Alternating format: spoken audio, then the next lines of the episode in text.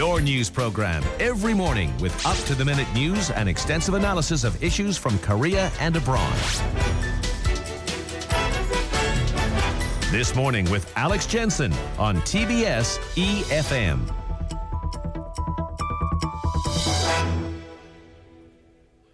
One of the um, big lingering effects of cases like that we just heard are, are that consumer trust is surely damaged. And here's another similar story in some ways. Pharmaceutical firm Johnson and Johnson's been ordered to pay more than fifty-five million US dollars in compensation to an American woman who says the company's talcum powder caused her ovarian cancer. There are more than one thousand other similar cases pending. Let's bring in Mister Mark Lanier, lawyer from the Lanier Law Firm, who's representing some of the plaintiffs based in Texas. Good morning to you from Seoul. Good evening to you from Houston. Thank you very much for taking the time. Uh, obviously, this uh, recent verdict helps your cause. How, how significant is it?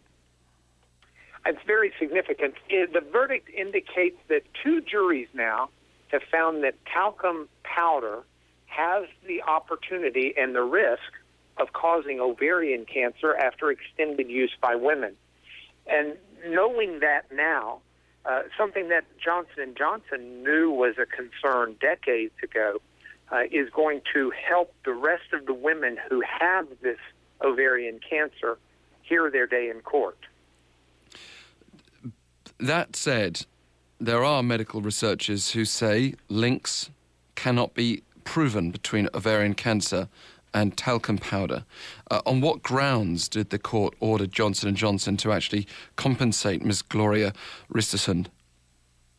Well, the jury has an opportunity to hear all of what, what we would call legitimate science. The, the judge has to make a decision whether or not the studies uh, meet a certain criteria of being academically sound. There are studies on both sides of the issue, but what I think seems to push it over the edge for the jury is finding out that Johnson and Johnson has engaged the services of certain scientists that they are paying to do studies specifically for litigation purposes. In other words, without alerting everyone, Johnson and Johnson has lawyers that are hiring um, uh, um, scientists and having those scientists publish study results in the literature as if it's objective science, when in fact it's nothing more than paid-for litigation science. And, and when the jury hears that fact, it infuriates the jury because science should be pure from litigation. Well, we've had the same infuriating developments here in Korea, although the case is very much ongoing and, and still in some cases in its infancy, despite the fact that we have a catalogue of, of victims, including toddlers and pregnant women who lost their lives as a result of using humidifier disinfectants here. But this fifty-five million dollars figure, how was that calculated? It's calculated in two areas of damages. We have the um, actual damages where the jury says this is a fair amount to compensate the victim. But unlike Korea, in the United States, we also do have punitive damages. And so the jury is asked what measure of money would properly punish the company for what they've done, uh, in addition to what needs to be there to compensate the, the, the, the individuals that, that have been hurt. What measure is needed to punish the company to try and prevent companies from doing this in the future? Yeah. And in some states, that money goes to the plaintiff. In other states here in America, the money actually goes to the government itself, like a, a fine in a criminal case might go. Yeah. But but it does seem very distasteful, doesn't it, to calculate compensation based on what a housewife might have earned at minimum wage?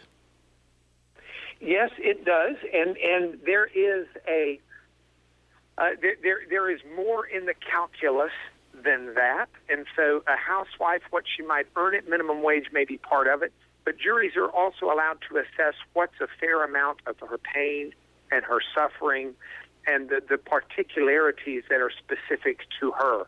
You know, has this robbed her of a chance to have children when she's in a childbearing age? Uh, uh, has this put her at a greater risk for further problems? Has it uh, eliminated her ability to do certain things that she really enjoyed in her life. All of those are aspects of the damage yes. model that, that the jury considers. Just to draw a comparison, uh, there was a, a woman who actually lost her life uh, who was the subject of a case in February, Johnson and Johnson ordering to pay seventy-two million U S dollars to the family of that victim. Uh, that's, I guess, the other case you were referring to before, Mister Lanier, but how do we draw a comparison between the two, fifty-five million dollars versus seventy-two million dollars? One involves a survivor, the other, sadly, a woman who passed away. Well, when you have a survivor from cancer, there's always a question of what future medical care might be needed. Mm. Obviously, when someone passes away, there's no such issue. But if there is a chance that the cancer will reoccur, you've got to set aside enough money for whatever treatments may be necessary. Yes. And then a jury is also asked to evaluate what the future pain and suffering, mental anguish, uh, loss and disability and things might occur. When someone is dead, all of those actions are gone because they've got no future pain, no future problems. Have Have you taken any particular interest in the uh, the case that's been emerging here with the humidifier disinfectant scandal? Because when you when you read some of the accounts of parents seeing their toddlers just it go from very healthy little individuals to to fading away. And and nobody seemingly be able to say or do anything about that. It, it's just so heartbreaking. But but because of the way the legal system has been set up here, seemingly for too long, too many officials have been able to get away with it.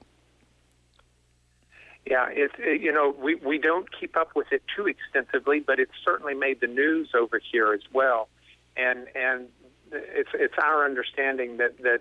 It, it's it's a tragic circumstance, and I've got to tell you, if that had happened in America with American courts, um, uh, it where we have the avenue of punitive damages, it it enhances the chances of getting a company to be uh, responsible, not only to take care of the problems that have already happened, but hopefully to prevent those from happening again. But there is at least this similarity that the Johnson and Johnson case goes back decades. Uh, there are documents back to the seventies, for example, demonstrating that Johnson and Johnson was concerned about the association between talcum powder and ovarian cancer. Likewise, here in Korea, we have some evidence, at least, that uh, these companies were asking questions about uh, how potentially toxic these disinfectants would be and, and potential cover-ups as well, although I stress again, and you know better than me, Mister Lanier, that this is an ongoing legal situation. But but why does it take so long to get companies to wake up or, or to, to pay attention and, and actually to bring cases to court? Well, the sad part about it is a lot of times companies will do an economic analysis and determine that it's cheaper for the company not to tell the truth and to continue to hide the problems. So the classic case for this in America was the car called the Ford Pinto, and the company determined that the Pinto might explode when impacted from the rear, but they did the math and figured out how many times that would happen, how many people would die, how much it would cost to pay those families off, and they found out that it was cheaper just to let the crashes happen and pay off the families yeah. than it is to recall all of the cars and to fix them. Mister Lanier, so the company made that decision. Mister Lanier, we're almost out of time, but I, I want to ask you this. How concerned are you, you know, as a human being as well as as a lawyer, that there may be dozens or even more large corporations out there who are hiding the truth about chemicals or other products that we are exposed to right now? I've seen it with my eyes. I've seen the documents. It is a huge problem, and it's one that needs to be fixed. It's been around for a long time. Asbestos suits, so many other diseases and problems that are strictly driven by corporate greed and an irresponsibility to tell the truth about their products. Thank you so much for their stark comments, but uh, it's a truth that all of us have to... Well, at least we can take some degree of responsibility for in, in the products that we buy. But you'd pull your hair out walking around the supermarket, checking ingredients and wondering which corporations you can trust. Mister Lanier, thank you very much. You're very welcome. Mister Mark Lanier from the Lanier Law Firm based in Houston, Texas. And our email's open to you, E F M this morning at gmail dot com. Also, for your immediate comments, text us, pound or sharp one zero one three, for just fifty-one per message.